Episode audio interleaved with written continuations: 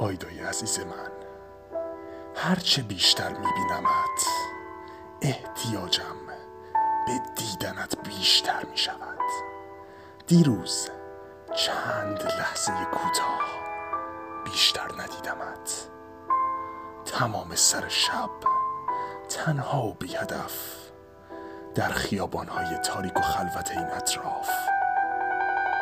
راه رفتم. و به تو فکر کردم. شاید اگر بیرون نمی رفتم می توانستم دفعات بیشتری ببینمت. ولی چون بهت گفتم که بروی بخوابی قبول نکردی ناچار رنج دیدن تو را به خودم هموار کردم و از خانه بیرون رفتم که بروی استراحت کنی.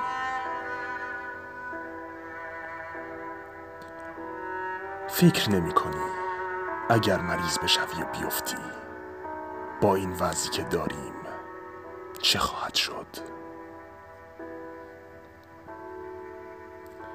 در هر حال ساعت درازی در خیابانهای خلوت راه رفتم و همانطور که گفتم به تو فکر به شخصیت و خانومی و برازندگی تو.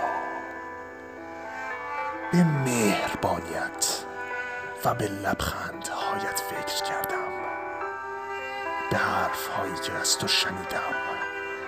و اگرچه خیلی زیاد نبوده مرا اینطور خوشبخت کردند فکر کردم. به تو گفتم. زیاد خیلی خیلی زیاد دوستت دارم. جواب دادی. هرچه این حرف را تکرار کنی باز هم می‌خواهم بشنوم. این گفتگوی کوتاه را مدام مثل برگردان یک شعر مثل تم یک قطعه موسیقی. هر لحظه توی ذهن خودم تکرار کردم.